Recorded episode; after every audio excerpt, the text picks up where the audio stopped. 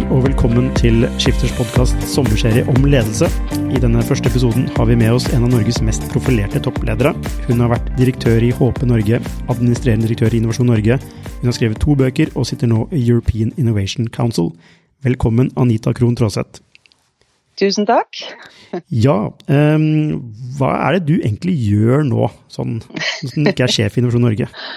Du, akkurat nå så eh, sitter jeg på terrassen i sommerhuset i Sandefjord og ser utover fjorden. Eh, og når, når, vi er ferdig med denne praten her, så er det ferie. Men, men det siste året, så, som du sa i innledningen, så har jeg jobbet veldig mye for European Innovation Council. Og, og det er som et slags eh, Innovasjon Europa, egentlig som jobber for å tilrettelegge eh, mer midler, mer kunnskap og kompetanse for å bygge gründer- og vekstbedrifter i Europa. Eh, basert selvfølgelig også på forskning, men eh, i større grad å blande privat og offentlig kapital, sånn som vi har gjort i Innovasjon Norge i alle år.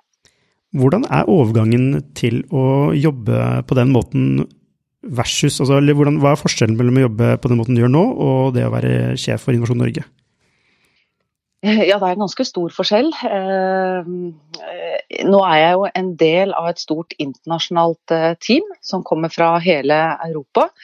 Så eh, jeg vil jo si at vi Så jeg slipper jo veldig mye av det daglige ansvaret, da, som du har som øverste leder.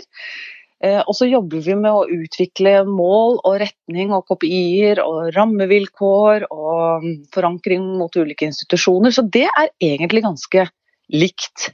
Men det er vel det både juridiske ansvaret da, som du har som administrerende direktør, det har jeg ikke nå. Og så har jeg litt, eh, litt eh, bedre dager, hvis jeg kan si det. ikke så hektisk. Skjønner. Og fordi no, du er på en måte kanskje ikke noen leder nå, er du det? Altså, altså, du har ikke noe sånn som rapporterer til deg Du er mer en sånn eh, altså en bidragsyter, er det forstår jeg riktig?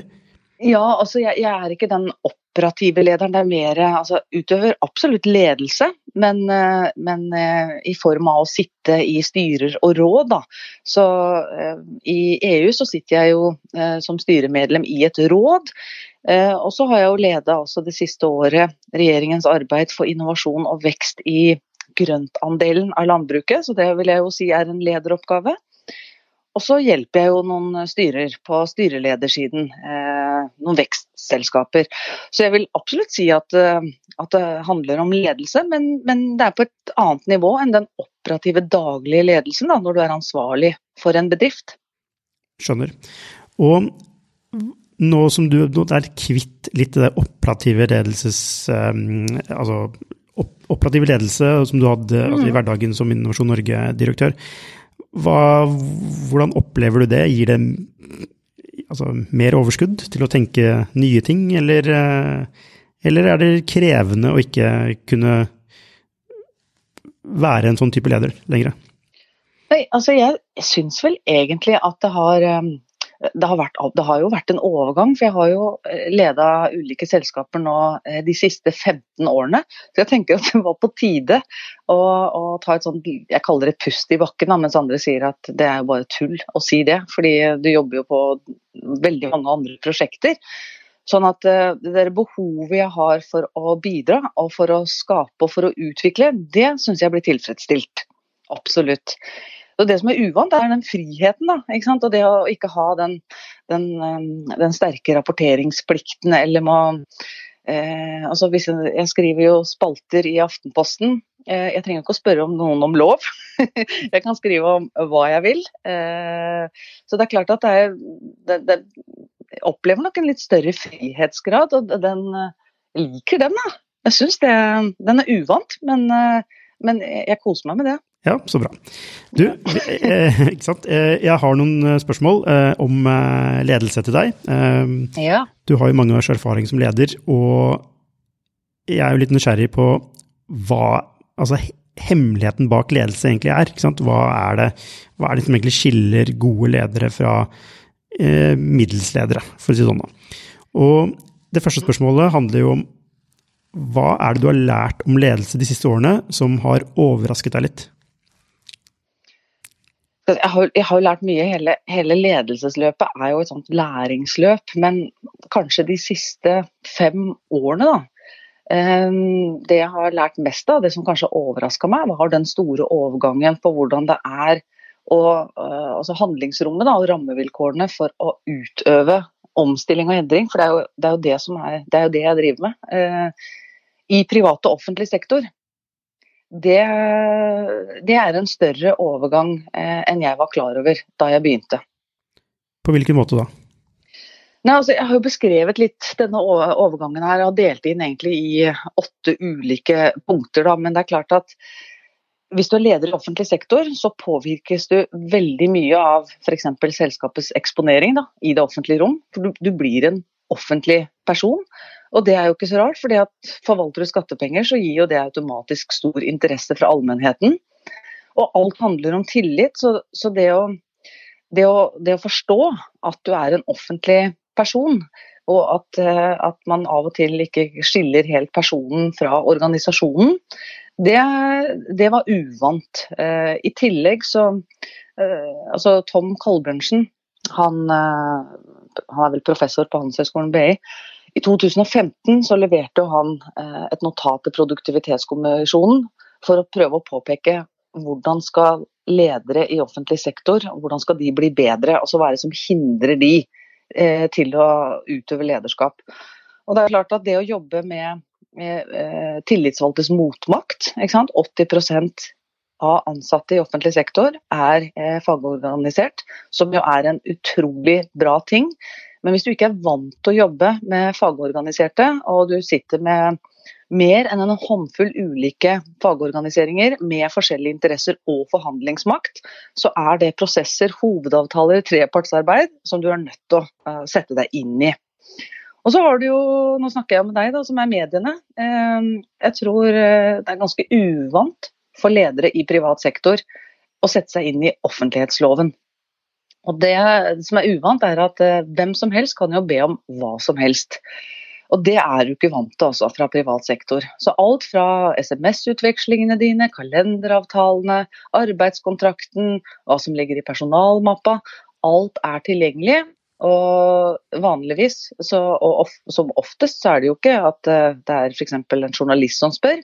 Det er gjerne anonyme. Så du kan finne på en mailadresse, donaldduck.gmail.com, og spørre om hva som helst, om hvem som helst nesten, som jobber i offentlig sektor. Og Det er et fellesgode, mener jeg. da. Samfunnet skal ha innsyn. Og du må ha orden i sysakene. Men du må også være klar over at dette her kan være et nyttig verktøy hvis, eh, hvis det er maktkamper da, eller interessekonflikter. Ikke sant. Og, mm. Men altså, du sier at dette er eh, altså, dette er slik det bør være. Og jeg, jeg, ja, jeg mener det. Ja, altså jeg er jo til dels enig med deg. Mm. Min bakgrunn er jo statsviter, og ja. jeg, jeg, er liksom litt sånn over snittet interessert i offentlig organisering. Å, så bra. men uh, jeg har blitt mye mer markedsliberalist med årene. Uh, på, altså sånn, og for det må jo balansere mot det, at, det hensynet at vi må kunne klare å altså, skape en attraktivitet da, rundt det å være en offentlig leder. Vi trenger jo gode offentlige ledere. Så mm. eh, hvis man altså, Og det må være en balanse. Det kan ikke bare være en nedside eh, ved å være en offentlig leder. Eh, mm. er, du, er, du, enig i det, eller? Ja, jeg, altså jeg, jeg, forstår absolutt hvor du kommer fra. og det er klart at Når um, interessen uh, for selskapet du leder som offentlig person, da, og det Altså bare det sås tvil ikke sant, om, om uh, måten du har gjort ting på, eller altså det, det, mener jeg er jeg mener er et fellesgode. At man, at man skal kunne uh, stille alle disse spørsmålene. Men så får det også noen konsekvenser ikke sant, som, som, uh, som, som, du er nødt til å forstå som leder i offentlig sektor, som jeg tror kanskje vi ikke er så godt forberedt på. da. Og jeg som kom fra privat sektor, var ikke forberedt på Eh, på disse tingene. Og Derfor så har jeg nå skrevet om dette her, og kanskje prøver å dele de erfaringene, sånn at ledere som kommer etter meg, eh, kan bli bedre til å navigere i dette her, så at det ikke blir en stor overraskelse. Fordi Det er nok mer den overraskelsen og at man forstår ikke ja, men hvorfor skriver man om dette, dette er jo ikke interessant. Jo, det, det er interessant, eh, men da må du jo lære deg å håndtere det. da. Og Det, det tok nok litt tid før jeg, eh, før jeg vente meg til det, egentlig. Er, er, offentlig ledelse en slags sånn bootcamp for privat ledelse i privat Jeg vet ikke om det er en bootcamp, men, men, men, det det i hvert fall er, er at det er en veldig fin dannelsesreise. Fordi at det er eh, Jeg tror nok jeg som flere da, fra privat sektor har formeninger om om offentlig sektor. ikke sant? Og Det har vi gjort undersøkelser på også, at vi tenker at ja, men dette er en gjeng som er lite tilgjengelig, og det er byråkratisk og det er tungrodd. og Jeg har nok måttet svelge noen kameler og, og, og fått innsikt i Altså, jeg, jeg opplever det som en, en særs god arbeidsmoral hos veldig mange ansatte i offentlig sektor. De jobber under noen rammevilkår som, som du i privat sektor aldri ville ha godtatt. De sitter på gamle IT-systemer. De må forankre, dokumentere, kvalitetssikre før de får gjennom ting. Eh, her blir ikke ting tatt på sparket, og det er det en god årsak til. Så det er veldig mye læring i, i at de er gode på prosess, de er gode på kvalitetssikring, og så kan selvfølgelig det gå litt langt. At du blir hemma. At du, du tør faktisk ikke å ta beslutninger og stå for noe fordi interessene i det du holder på med er så store. Distriktsbenker, politikere reiser seg. Sånn at motbøren på de endringene du prøver å få til, blir så stor at du kanskje velger å la være. Da. Ja, det, og det skjønner jeg. Og det må være Og det kan jeg faktisk forstå. Ja. Jo da, eh, men altså, målet til offentlig sektor er jo ikke å være effektiv, ikke sant. Um, målet er jo i stor grad legitimitet, og at prosessene er gjennomsiktige, og at ting blir gjort i henhold til, slik at man kan stole på Eh, altså byråkratiet, da. Byråkratiet... Ja, altså, Et annet mål er jo også å sørge for likebehandling, ikke sant. Eh, og, og, det er klart at det er, jo, altså det er jo en av kjernen i byråkratiet. altså Ofte så har jo byråkrati veldig mye sånne negative assosiasjoner til seg. Det er jo faktisk det, altså det er jo et system vi har som, som, som, skal i stor grad sørge likebehandling. Og så er det jo ikke så lett å sørge for likebehandling når du skal sitte og gjøre subjektive vurderinger på prosjekter som jo handler om innovasjon, ikke sant. Det er, det er jo egentlig helt umulig. Altså, ja. Jeg, ja. det er en egentlig helt umulig oppgave. For ja, det, det, vil alltid det. være gjenstand for kritikk. ikke sant? Det vil alltid være gjenstand for beskyldninger om uh, kall det korrupsjon. Altså, for at Motsatsen mm. til likebehandling er jo en form Altså, korrupsjon er jo, eh, er jo det man kan altså hvis, hvis, noen får noe fordi de er et eller annet som, som man kan beskylde. Da. Um, så Innovasjon Norge er egentlig en veldig sånn utsatt posisjon der. Og ved at man subjektivt tildeler midler og så får man kritikken fra de som ikke får, da.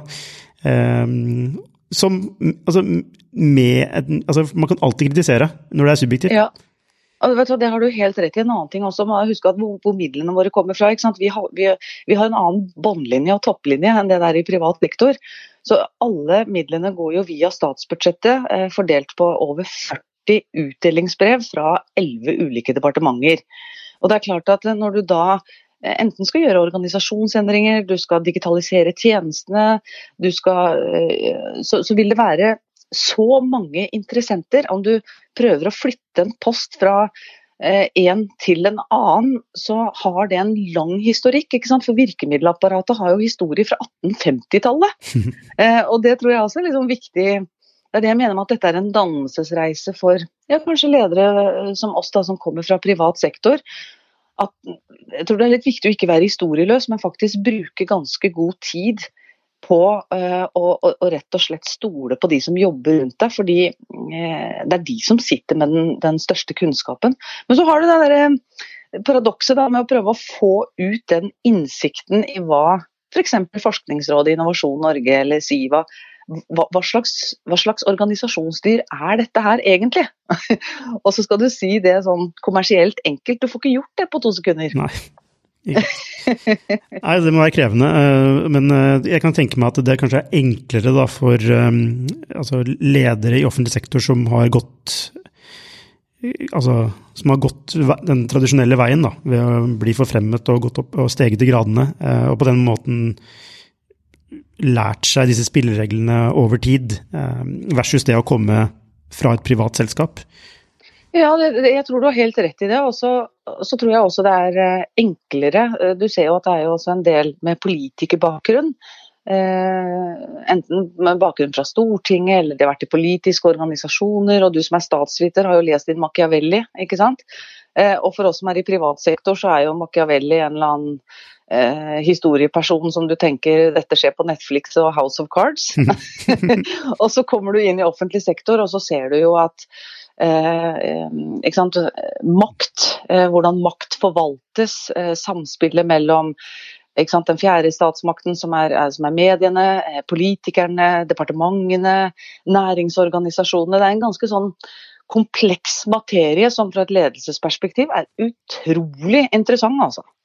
Men annerledes. Ja, men er det, mm. er det liksom ødeleggende? Har det utviklet seg en sånn, altså en, et slags sånn der, ja, altså, man kaller det en sånn industrikompleks, altså, som, som kan å manøvrere rundt reg, spille, altså reglene, eh, men samtidig blir en sånn pervertert utgave av det man egentlig så for seg med de reglene man har.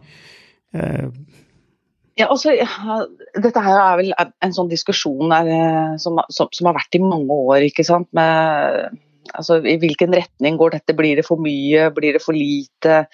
Og jeg syns egentlig at hun eh, Anette Selmer, eh, hun er advokat, hun, hun, sa det egentlig veldig godt i en setning. Og det, Hun sa dette her i 2011, det er mange år siden, men jeg tror det, det gjelder desto mer i dag. Hun sa at ledere i offentlig sektor bruker så mye arbeidsdagen på internadministrasjon, rapporteringer og formalia at det nesten ikke blir tid igjen til brukerne og andre grupper i samfunnet de er satt til å tjene. Så det er klart at den terskelen og redselen det er for å gjøre feil, er så stor, fordi konsekvensene blir så store at du får feil fokus. da. At uh, det, eh, du gjør ikke de rette tingene, men, men, du skal gjøre tingene riktig. At det er det som blir mer viktig. Og da mener jeg, hvis det går så langt, da, da glipper vi. Da, da, får vi ikke til den omstillingen og endringen i offentlig sektor da. Fordi den, den, er mye mer krevende å gjennomføre i praksis enn den er i et privat selskap, hvor det er forventa at du endrer. Du skal forbedre båndlinjen, du skal effektivisere, du skal ha nye strategiske allianser. Så, ja, og, ja. og det, er, det, er, jo krevende, for at uh, offentlig sektor er jo altså, i natur prosessorientert. Altså, det, er er, det, er, ja. det er viktigere at det er riktig prosess enn ja. at du får riktig resultat. Da. Eh, altså, hvis du, har, hvis du har riktig resultat da, med feil prosess, så er det feil. Nettopp. Og, og det, der mener jeg vi har litt å lære i privat sektor. Da, at av og til så kan det jo gå litt fort i analysene. ikke sant? Mens, mens jeg syns at eh, i offentlig sektor, der syns jeg man generelt er gode på prosess. De er, de er gode på, på, forankring og dokumentasjon. Og så kan det også til tider også være hemskoen. ikke sant? Det er det som hindrer deg fra å faktisk tørre å ta noen grep. Da. Når du har når du har brukt millioner på brukerundersøkelser i ti år, burde du ikke da kanskje på et eller annet tidspunkt plukke opp noe læring fra det og gjøre noe med det?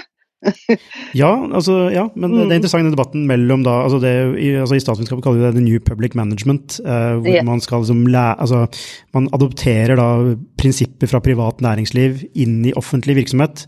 Eh, men det har, ikke, det har, vist seg å ikke fungere så, så godt i praksis eh, som på papiret. da. Eh, fordi, og det kan jeg forstå, mm. for jeg, jeg kommer fra ytterverdenen, og, og, det er klart at det er ikke, ikke noe mindre kompleksitet i, i, i Hewlett Packard, en organisasjon som på et eller annet tidspunkt hadde 350 000 ansatte, leverte alt fra liksom servere og rutere til PC-er og, og, og, printere. Og eh, på det tidspunktet jeg var i HP, så var det jo en enorm digital utvikling. Og vi satt jo der og så på at aksjekursen i HP gikk fra var det 52 dollar til 11 dollar. Og den snuoperasjonen man gjør da bare på et kvartal, den hadde ikke vært mulig å gjennomføre i offentlig sektor. Og jeg tenker at det er en mellomting. Jeg tror eh, det er mye gode prinsipper fra offentlig sektor man burde ta med seg inn i privat, og omvendt. Og så er det jo sånn at dette er store bolker. Offentlig sektor er jo alt fra kommuner til departementer til virkemiddelapparat. De i seg selv har, Noen av de har egne særlover. Så, så, det kreves en annen innsikt. Du kan ikke ta liksom offentlig sektor som en stor bolk og si at sånn er det. Og det kan de jo heller ikke i privat, vet du. Men er det et feilspor å tenke at disse to ulike sektorene, da, privat og offentlig sektor, har noe å lære av hverandre? Er de, eller er de, måtte, er de så forskjellige av natur og formål osv. at ved å prøve å, å, å, lære av hverandre og hente prinsipper fra hverandre, så blir det krøll? Jeg, jeg, tror absolutt at de har mye å lære av hverandre. og Sånn som tiden er nå, så opplever jeg at privat sektor eh, er i ferd med å nærme seg en del av hvordan offentlig sektor har blitt drevet, sånn i forhold til f.eks. For dette her med eh, formål eh, og, og, og, mening. Mens private bedrifter har brukt eh, millioner på konsulenter for å finne purpose. Det trenger du ikke i offentlig sektor. Er, altså der, du har et formål. Du skal faktisk få ta f.eks. Innovasjon Norge, da, hvor, hvor, kundegruppa i det selskapet er hva da, 10 av Norges befolkning som tror de kan endre verden med sine produkter og løsninger. Det er kundegrunnlaget. Det er meningsfylt. Det. Mm. Du trenger ikke å lure på hvorfor du går på jobb da. Mens i private bedrifter så er formålet nå mye mer retta mot samfunnsfokus i form av corporate governance som kom på 2000-tallet. Økning nå med fokus på uh, bærekraft. Være med og ta et samfunnsansvar. Jeg føler at private har dratt seg mer mot samfunnsansvar. Og så opplever jeg at offentlig sektor eh, i større grad, også pga. digitalisering, har blitt mer gjennomsiktlig. Og at løsningene eh, blir likere de metodene eh, og verktøyene da, som vi har i privat sektor. Så jeg tror at her får vi en sånn slags symbiose mellom privat og offentlig sektor, hvor, hvor, jeg tror vi kommer til å se et mye tettere samarbeid. Men å ta en eller annen sånn akademisk modell, eh, om det er ny public management eller det, det, vet jeg ikke helt om funker. Fordi de er så forskjellige i sine vesen også. Ikke sant, ja. Så ja. du, sier at de de må bare jobbe seg sammen? Ja, og det, det, det syns jeg de gjør. da. Vi, I 2016, så, eller var det 2017, så hadde jo vi som hovedtema i innovasjonstalen privat-offentlig samarbeid. Eh, om, og, og, og, hvordan disse to kulturene er ganske motstridende, men har veldig mye å, å hente for å løse eh, store samfunnsoppgaver. Eh, men det handler om at kanskje det offentlige ser på det private som kapitalistisk grådig. Noen myter rundt det private, på lik linje som at det private ser på det offentlige som, som, som tregt. De er papirpushere, de har ingen egen mening, her kan det ikke skje raske prosjekter. Og så ser vi jo at både kommuner og fylkeskommuner får til masse spennende prosjekter med gründermiljøer. Så, så, dette er i endring, altså. Yes. Du, la oss, la oss peile oss inn på, tilbake på ledelsessporet. Um, ja. Og mitt neste spørsmål til deg er, hva er egentlig hemmeligheten bak god ledelse? Hva er den ene tingen som måtte bare er rules them all? Du, hadde jeg hatt oppskriften på det, så hadde jeg vært steinrik. du, jeg, jeg, jeg jeg tror ikke det er noe oppskrift. Fordi din og min definisjon på hva god ledelse er, den er subjektiv. Og det er også kontekstavhengig, ikke sant. Eh, hva slags oppgave er det som skal løses. Men jeg tror kanskje det er noe eh, Altså hva er det som kjennetegner god ledelse? Det er jo mye forskning på det, men jeg, jeg tror jo at det handler om eh, å forstå den oppgaven som faktisk skal gjøres. da. Er det en omstilling-endringsoppgave? Er det en forvaltningsoppgave? Er det noe som skal bygges opp fra scratch? Er det noe som skal fullstendig eh, revitaliseres? Er det noen nye strategiske allianser? Så det å forstå oppgaven, det tror jeg er fundamentet for god ledelse. Um, at du skjønner hva du faktisk skal gjøre. Så det faglige aspektet? Altså, altså, ja, men det, det, det at du skjønner makroen. Ja. Du, altså, hvorfor er vi her, og hvorfor skal vi gjøre dette her, og hva er det vi prøver å, å få til? Mm. Hva er drivkraftene? Og da snakker jeg ikke om de der generelle konkurrentanalysene med revenue, eh, men at du har en litt større tanke bak den lederoppgaven du skal gjennomføre, enn akkurat eh, å øke omsetning med 10% Men tenker du at du måtte, intuitivt skjønner det? Skjønner du, at, du bare, at du føler det? Du føler hva, du må gjøre, hva, som, hva som egentlig må gjøres? For det er forskjell på ledere. altså Noen ledere er sånn ok, det står i den rapporten at det er dette som kommer til å skje, da må vi gjøre dette. Mm. Men de skjønner det ikke helt, altså de føler det ikke.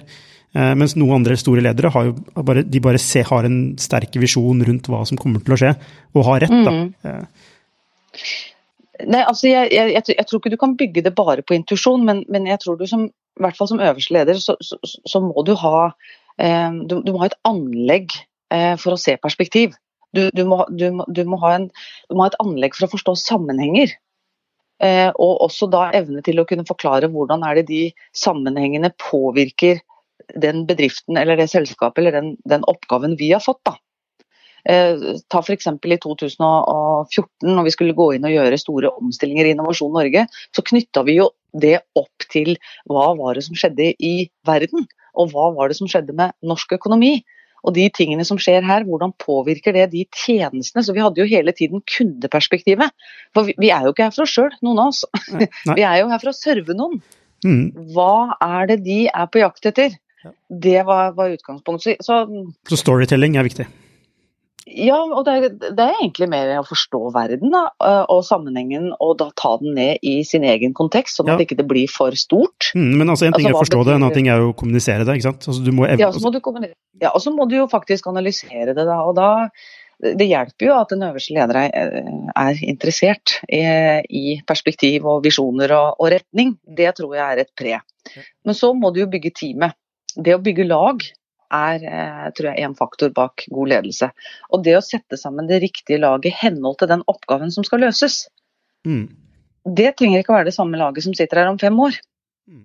Men, men det må prøve å identifisere hva slags kompetanse er det jeg trenger rundt bordet nå for å være med og levere på den oppgaven. Og da tenke tverrfaglighet, da. Eh, Jeg hadde jo masse sånn sparring i Innovasjon Norge. Det var jo så fantastisk mye bra folk.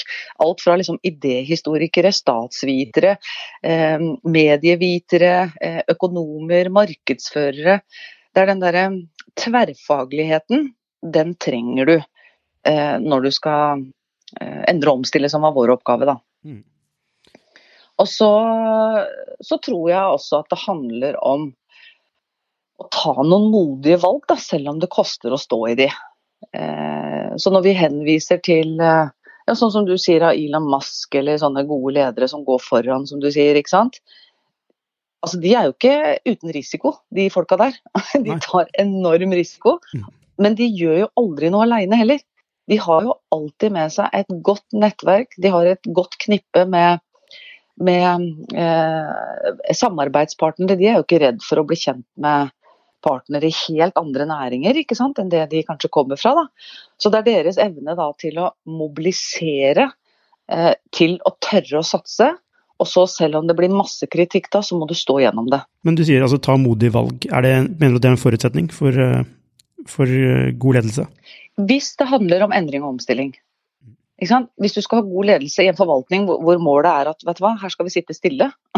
Eller her skal vi egentlig ikke sitte stille, da, men fordi det, jeg tror det er litt vanskelig egentlig å snakke om endringsledelse. For, for 15 år siden så var det et eget fag. Mens nå vet jeg ikke om noen ledere som ikke driver med endring. Altså, det ligger implisitt i lederrollen nå, men det gjorde ikke det for 15 år siden. altså. Eh? For da handla det om å gjøre det samme som i fjor, du skulle bare øke litt omtjening. Du skulle gjøre det litt bedre. Mens nå handler det også mer om å du, du må faktisk gjøre ting helt annerledes. Og i håpet så fikk jo vi sjokk på et tidspunkt hvor plutselig på et halvt år så dukka det opp altså masse skyselskaper som spiste seg inn i vår porteføljestrategi. Så måten vi solgte programvare på i HP ble jo da endret, ikke sant. Fra å, å selge de der svære gigantdealene som ga oss masse penger de første månedene, så kom disse skyselskapene som, som ikke hadde de, den måten å selge på, og hvor kundene kunne betale for akkurat den programvaren de brukte. Istedenfor å kjøpe den der pakka hvor de brukte to programmer, og så fikk de åtte på eh, kjøpet som de egentlig ikke brukte. Ja, ikke sant. Ja. Og, og Så- så- det, må kreve, det må være krevende å komme seg ut av det, fordi man, hele verdikjeden er bygget opp rundt disse store programmene. Ja, eh, hvordan, det, hvordan snur du det? hvordan endrer du da en verdikjede når du har 350 000 ansatte? Mm. Og du har fabrikker over hele verden. Eh, Men fikk man til det? Jeg Er svaret på det at man fikk til det? Nei, altså De klarte jo å øke aksjekursen igjen, men den raste jo ned. Og, og se på HP i dag, selskapet er delt. Ikke sant? Så du vet at levetiden på disse selskapene hvor man gjorde mer den derre? Man var leder i et selskap i hva da, 15-20 år. Ikke sant? Bånnsolide resultater hadde en vekst på hva da, 5-10% hvert eneste år. Man ble ved sin lest, ikke sant. Dette er i endring. Eh, Så bare håpehistorien, er den da, hvis, hvis vi ser på det nå da, versus det som mm. skjedde, er dette, er dette et eksempel på et selskap som, eh, som blir disruptet? Ja, eh, og, jeg håper er jo et selskap som, som starta rett og slett som et garasjeselskap, ikke sant? med to disruptive, absolutt vil jeg si, gründere. Eh, og så har jo det klart å overleve i ulike faser, og det lever jo godt ennå. HP leverer jo knallbra ennå eh, på sine områder. Men så gikk jo de gjennom den fasen at det, det, er, ikke, det er ikke nok å levere verdens beste teknologi. Det er ikke nok å ta bilde av en PC og legge den ut i avisa, og så selger den seg sjøl. Nei, ikke sant. Mm. Så, sånn at så Alle disse overgangene der mener jeg jo at, at selskap som, som HP og IBM og Microsoft er jo selvfølgelig et mye yngre selskap, men, men de har klart de transformasjonene. Men både IBM og HP ser jo helt annerledes ut enn det de gjorde bare for 20 år siden. Uten tvil. Altså IBM solgte jo ut, mm. solgte ut hele altså hardware-porteføljen sin Uh, Nei, altså De solgte jo ut PC. PC Unnskyld, PC, var, ja, PC, ja, PC-divisjonen mm. var jo aldri lønnsom. Det som bærte IBMs teknologi, var jo stormaskinene. AS400-maskinene var jo et, uh, en, en, pengemaskin for IBM. Og Da kunne du jo sitte med en portefølje hvor du hadde tap noen steder. ikke sant? Fordi at Du henta jo inn disse svære maskinene fra, som ble solgt til bankene f.eks. De varma jo opp en hel, et helt bygg med disse stormaskinene i kjelleren. Ja. Det er ikke så mange som har stormaskiner i kjelleren lenger. altså, jeg har inntrykk av at en del banker faktisk fortsatt har det. ja. ja da, det er ikke helt men, altså, det er men, uh, men, men, ja, for IBM, altså der, for de tok jo det modige valget ved å, å, å selge ut, selge ut PC-virksomheten sin. Uh, for det er, ja, er et eksempel det, på det, er det ikke? Jo, det er et eksempel på det også. Eh, og, og IBM eh, kunne helt sikkert ha altså Her er det alltid snakk om timing også. Eh, man, man, kunne helt sikkert ha gjort det tidligere. HP kunne selvfølgelig ha fulgt med bedre i, i, i timen også, før aksjekursen raste. Men det er liksom en del av den dramaturgien alle selskaper går igjennom. Så når jeg snakker om å ta modig valg, så er det en kontekst med at du går inn med et mandat hvor du skal drive endring og omstilling. Jobben er ikke å på en måte få kontroll og få ro og drive forvaltningen sånn som det er. Du skal tilrettelegge for tjenester som kanskje ikke er etterspurt ennå. Ta, ta, Apple, da. Hvem var det som ønsket seg iPhone før den kom? Hvem var det som kunne tegne opp en sånn mobil? Nokia? Nei. Ja, ikke, ja, ikke sant? det, det, er det jeg mener med modig. da, ikke sant? At du tar noen veiretninger.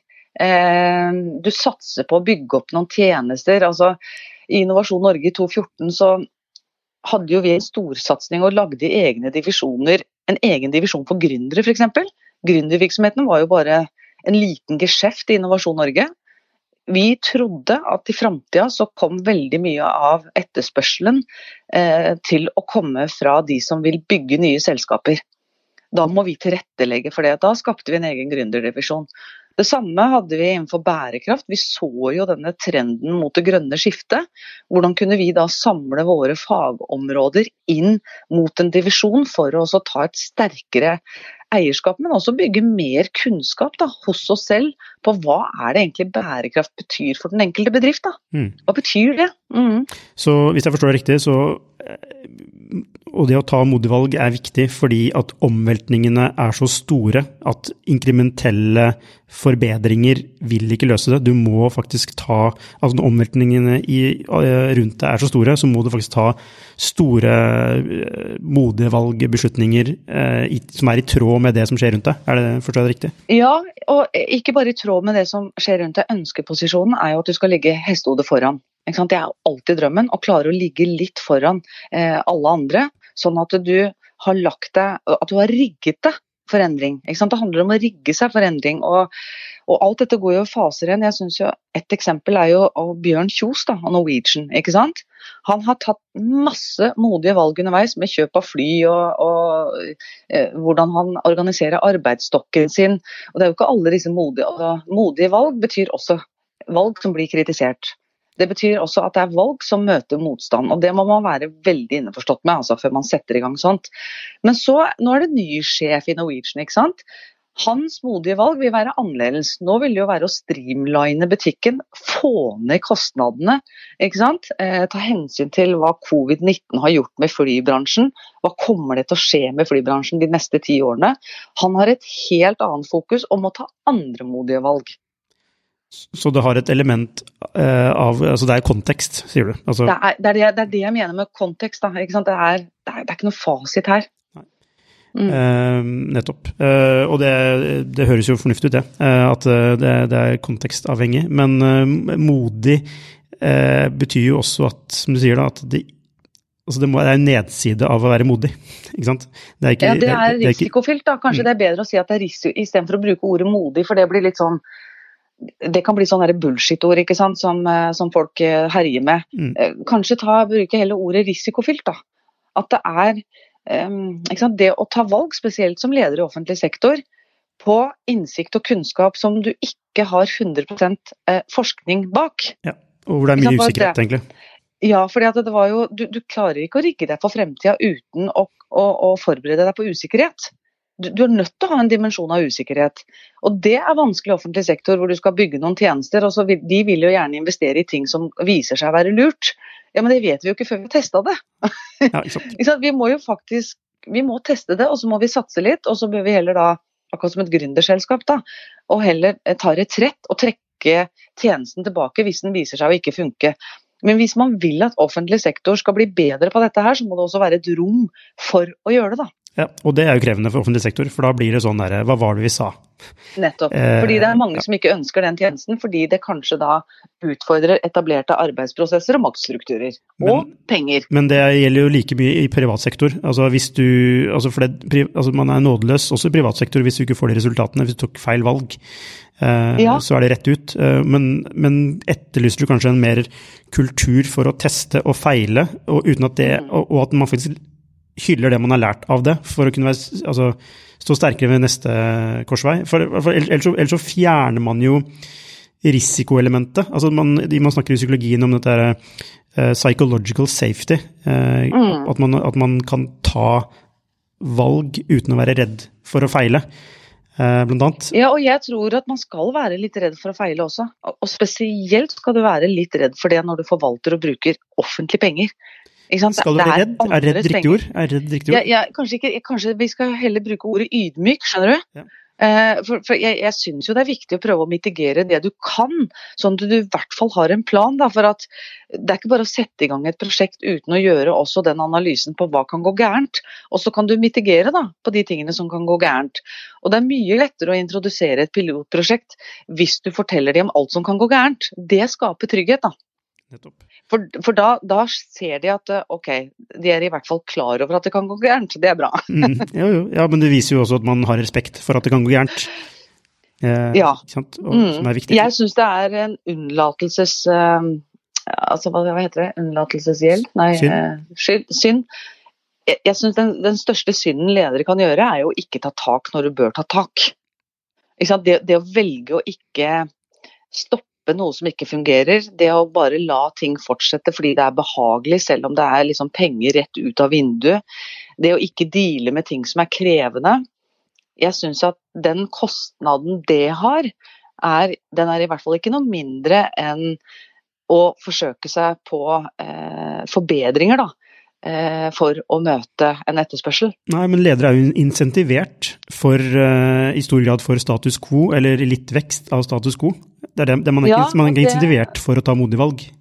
Eh, ja, og i privat sektor, så vil jeg, i hvert fall de selskapene jeg har jobbet, så har, har jeg hele tiden vært insentivert til å ta modige, eller til å ta risikofylte valg. Så det å eh, øke omsetningen, få opp kundetilfredsheten, det, det, det, legger til grunn at du er nødt til å uh, gjøre ting annerledes og bedre. Mens hvis du ser på tildelingsbrev, for i offentlig sektor så styres uh, ledere av tildelingsbrev. Og det, det har stått fram til nå veldig lite om krav til disse lederne om å drive innovasjonsarbeid og ta risiko i disse brevene. Det er stort sett gjør det samme som her, her er budsjettet som i fjor. Leverer det samme tjenesten, kanskje litt bedre, men kostnadskutt som det er over hele staten på 0,5% Finn ut av hvor du skal ta det, eller så gjør det som du har pleid. Mm. Og du skal rapportere på detaljnivå. Så vi har jo også utfordra disse oppdragsbrevene til lederne. Da, at, eh, jeg lover at det er ikke noe, det er ikke noe forskjell eh, på evnen til å være eh, endringsskapende eller innovativ på de menneskene som jobber i privat eller offentlig sektor. Det er bare at rammevilkårene og insentivene er annerledes. Og det bygger ikke opp under til å ta eh, risiko. Da. Nå mener jeg styrt risiko, ikke sant. For du må ha en slags styrt risiko i, i offentlig sektor, for det får jo kjempekonsekvenser, det du holder på med. vet du. Mm.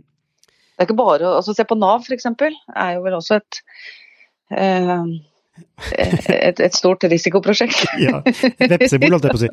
Ja. Ja, det, kan man lykkes med Nav? Altså, er, det, er, det, mulig å lykkes? Det lurer jeg på. Altså, det tror jeg vi må ha en egen podkast om, men jeg, jeg, jeg, vet i hvert fall at uh, Jeg må bare en liten sånn shout-out til Sigrun Vågeng som har vært der de siste årene. Jeg syns hun har gjort en fabelaktig jobb. Her har de hatt dobbeltkrise. Uh, først med, med at de brøt disse reglene mot EØS-reglene, ikke sant. Og så rett inn i covid med et historisk eh, høyt arbeidsledighetsantall i Norge. Men nå kommer jo skattedirektøren vår, da, Hans Christian Holte, og skal inn fra høsten av. Og det tror jeg er et særdeles godt ledervalg. Jeg har stor tro på både hans gjennomføringskraft, hans, eh, du ser hva han har gjort med skatt, Eh, men så tror jeg at det er ikke nok med ledelse der. Her må også politikerne på banen og se på hele restruktureringen av, av hvordan kan man faktisk lede eh, no, no, noe så stort og komplekst som Nav. Eh, er det på tide å se på utskilling av tjenester for å gjøre det enklere for brukerne? ja, jeg skal ikke blande meg inn i det der. Nei, men, men, jeg skal følge ja. med. Ja, nei, Han er vel det nærmeste vi kommer en sånn offentlig superheltleder. Ja, vet du hva, han er, han er en skikkelig bra fyr. Eh, rett og slett, han er en veldig god leder, og nei, han, han har jeg sansen for. Ja, Det blir spennende å se hva han kan få til med Nav. for det er, mm. altså, ja, nei, det, det, Nav uh, har en evne til å dra ledere ned, så, så, så det er ikke, ja, ikke, bare bare. Men det er jo også ikke sant, En av de eh, tingene som også var sånn overraskelse, er jo at eh, hvis du ser på gjennomsnittstiden en endringsleder i offentlig sektor sitter, det er ikke mange år. Nei, ikke, sant. Eh, ikke sant? Se på SSB. Hvor lenge satt Kristine Meyer? Det var ikke så lenge, et par år. Mm. Ja. Eh, hvor mange sjefer har Doga hatt, eller Siva hatt, de siste årene? Mm. Ikke sant? Så bare den visjonen jeg hadde om å være i Innovasjon Norge i fem år Jeg trodde kanskje i begynnelsen at ja, men det, det målet kan man jo sette selv, men det kan man jo ikke. Nei. Fordi at uh, du møter jo motstand underveis som gjør at du på et sekund eh, må gå. Ikke sant? Mm. Fordi det er basert på tillit. Så, så det, å, det å også være ydmyk for det, og planlegge sin egen exit. Jeg gikk inn der og, og, hadde en visjon om hva jeg skulle levere og hvor lenge jeg skulle være der, men så skjønte jeg underveis at det er det ikke sikkert jeg kan bestemme. Nei, nei, nei, altså det, nei. Men det gjelder, vel, det gjelder vel for så vidt også i privat sektor, eh, vil jeg tro. At det er jo forhold man ikke rår over. Nei, men Jo da, men i, i, privat sektor så lenge du leverer resultater der, på en måte. Eh? Det er, det er veldig lett å, å, måle, mens i offentlig sektor er det andre dimensjoner. Så, eh, og så tror jeg det er annerledes fordi hvis du går inn i en jobb med et klart mandat i offentlig sektor med å drive organisasjonsendring, sånn som f.eks. Meyer hadde, eller Doga, eller Siva, du skal gjøre store endringer, så øker du risikoen for at eh, din eh, levetid eh, reduseres betraktelig. Ja, altså det ligger jo mye kultur i veggene i offentlig sektor. Eh, jeg husker det som et perspektiv innenfor statsvitenskap, altså av ulike krefter. Mm. Så har du jo på en måte altså formell normativ struktur, som er den der strukturen, men så har du også kulturelle krefter som det kan, det kan, både være positivt, altså det kan fremme eh, da, FNS, mm. eller formell normativ struktur, eller det kan hemme. Eh, så det avhenger litt av hva du skal gjøre, da. Og store forandringer er automatisk noe kult, kulturen ja. legger en eh, demper på. Og stort sett så vil jeg jo si at, stort sett så vil jeg si at det, eh, de positive kreftene og kulturen eh, er størst. Men det som er annerledes i privat og offentlig sektor, er at det er ikke så veldig mange kreftene som skal til i offentlig eh, før du kan vel, eh, på en måte eh, rive ned et prosjekt. Da. Mens eh, i privat har du med deg kundene og du får inntjening på produktet, så får du lov til å drive produktutvikling. Og hvis du gjør det innenfor sånn og sånn, det er ikke så lett å stoppe en etterspørsel sånn sett. Mens, mens det er litt andre andre krefter da, i offentlig, og de tror jeg man skal være veldig godt forberedt på. Og lære seg å navigere i. Og de beste du kan be om råd for det, det er tillitsvalgte. Ja, de har lang erfaring, og jeg må bare si at de rådene jeg fikk fra enkelte tillitsvalgte grupperinger i Innovasjon Norge, om det var Parat eller eller LO. Jeg følte at de holdt meg litt i hånda altså, i de fem årene. Det var en utrolig positiv opplevelse. Men så møtte jeg de på andre siden også, så jeg har sett begge delene. ja. Men, men det syns jeg var eh, utrolig lærerikt. Mm. Du, dette skulle egentlig bare vare i 15 minutter, men nå er vi på tre ja, kvarter. Ja. Dette er jo superinteressant. Eh, eh, bare helt til slutt, altså, hvis jeg bare skal oppsummere kort, da, det, hvis jeg forstår deg riktig, da, på det som er da god ledelse. altså En god leder må kunne analysere, må kunne forstå og kunne kommunisere. Og ikke minst da bygge tverrfaglige lag som gjennomfører, og så må man til slutt kunne ta modige slash risikofylte valg. Er det en sånn med disse ingrediensene? Ja, det, det, altså det, er, det, er, noen ingredienser. Det vil selvfølgelig være masse underelementer i det også, men hvis sånn hovedoppsummert så tror jeg det handler om, om, det. Du må forstå hva oppgaven er. Du må ha med deg de rette folka på den bussen. Eh, og du må tørre å ta noen grep, og så må dere stå sammen og ha forankra de grepa. Og så må du ha is i magen og, og, og vente på resultatene. Du, du, må, du, må, levere, rett og slett. Gjennomføre. Ja. Mm. Helt til slutt. Har du et konkret eksempel på en situasjon som har gjort deg til en bedre leder? Hvor skal, du sa vi hadde et kvarter? Ja. På veldig kort tid. Eh, jeg mener jo at det, det å velge lederveien, det er jo et, rett og slett et sånn dypt personlig valg. Ikke sant? Fordi at eh, det er en, en reise du tar eh, som, som, handler jo stort sett rett og slett om å bli bedre og om læring. Men eh, hvis jeg skal ta et sånn konkret eksempel Ja, altså et, et, som jeg husker veldig, veldig godt, er jo altså det, det å tørre å ta et steg tilbake, da. Når du egentlig har lyst til å gå to foran det har vært viktig. Og vi sto overfor et sånt stort eh, digitaliseringsprosjekt i Innovasjon Norge. Hvor vi skulle se på hvordan vi kunne håndtere landbruksoppdraget eh, digitalt på en litt annen måte. Og vi hadde et kjempebra team som hadde jobba både med den tekniske løsningen og med forankring ut på noen pilotkontorer. Og vi var egentlig satt klare på å trykke på denne knappen her. Eh, men så var tilbakemeldingen da, eh, fra de som, eh, som, som, satt ute på kontorene og fra tillitsvalgte at eh, vet du hva, vi trenger mer tid. Og det å lytte da, og ta det på alvor, og ikke bare tenke at ja, men dette her går bra, vi bare kjører på. Men å, å si det at ja, men ok, vi stopper prosjektet, vi venter litt, og så gjør vi de grepa dere mener vi må gjøre som må på plass å, å ta disse bekymringene på alvor, mm. eh, det, eh, det, det, det, det syns jeg kosta litt. For på den ene enden så måtte jeg skuffe dette superambisiøse teamet som hadde jobba døgnet rundt for å få det til. Eh, og så motivere de igjen på en måte å, fortsette. da. Men det tror jeg var et veldig godt råd fra, fra, fra tillitsvalgte. Og jeg tror det gjorde meg til en bedre leder ved at jeg faktisk tok de bekymringene på alvor. altså. Altså, men Så, så du, du, lær, lærte du? lærte på en måte det? Jeg, ja, jeg lærte at eh, Vet du hva. Eh, jeg var jo frista, ikke sant, til å, å, sette i gang prosjektet. Eh, men å da høre på den bekymringen og, og, ta den på alvor, eh, og så stoppe det, og så vente litt, for så å sette det i gang igjen, det, jeg, jeg, jeg, tror det var lurt, da, for det er, så lett. ikke sant? Så bare Du har så lyst til å sette i gang prosjektene. Selvfølgelig. Altså, mm. eh, ja, ikke sant? Men her har du et eksempel på hvor du faktisk gjorde, du, du gjorde det rette. Da. Før du opplevde altså, ne, eh, eh, altså eh, hvordan det kunne gå galt. Um, ja, og stoppe det. Stoppe det jeg var fem minutter unna, men, ja. men, eh, men, fikk det rådet, og det, det, det kosta masse. Men jeg tror jeg, jeg, husker den episoden, sånn at jeg tenker jo på det ved andre prosjekter nå. ikke sant? Mm. Er vi sikre nå? Har vi nok forankring nå?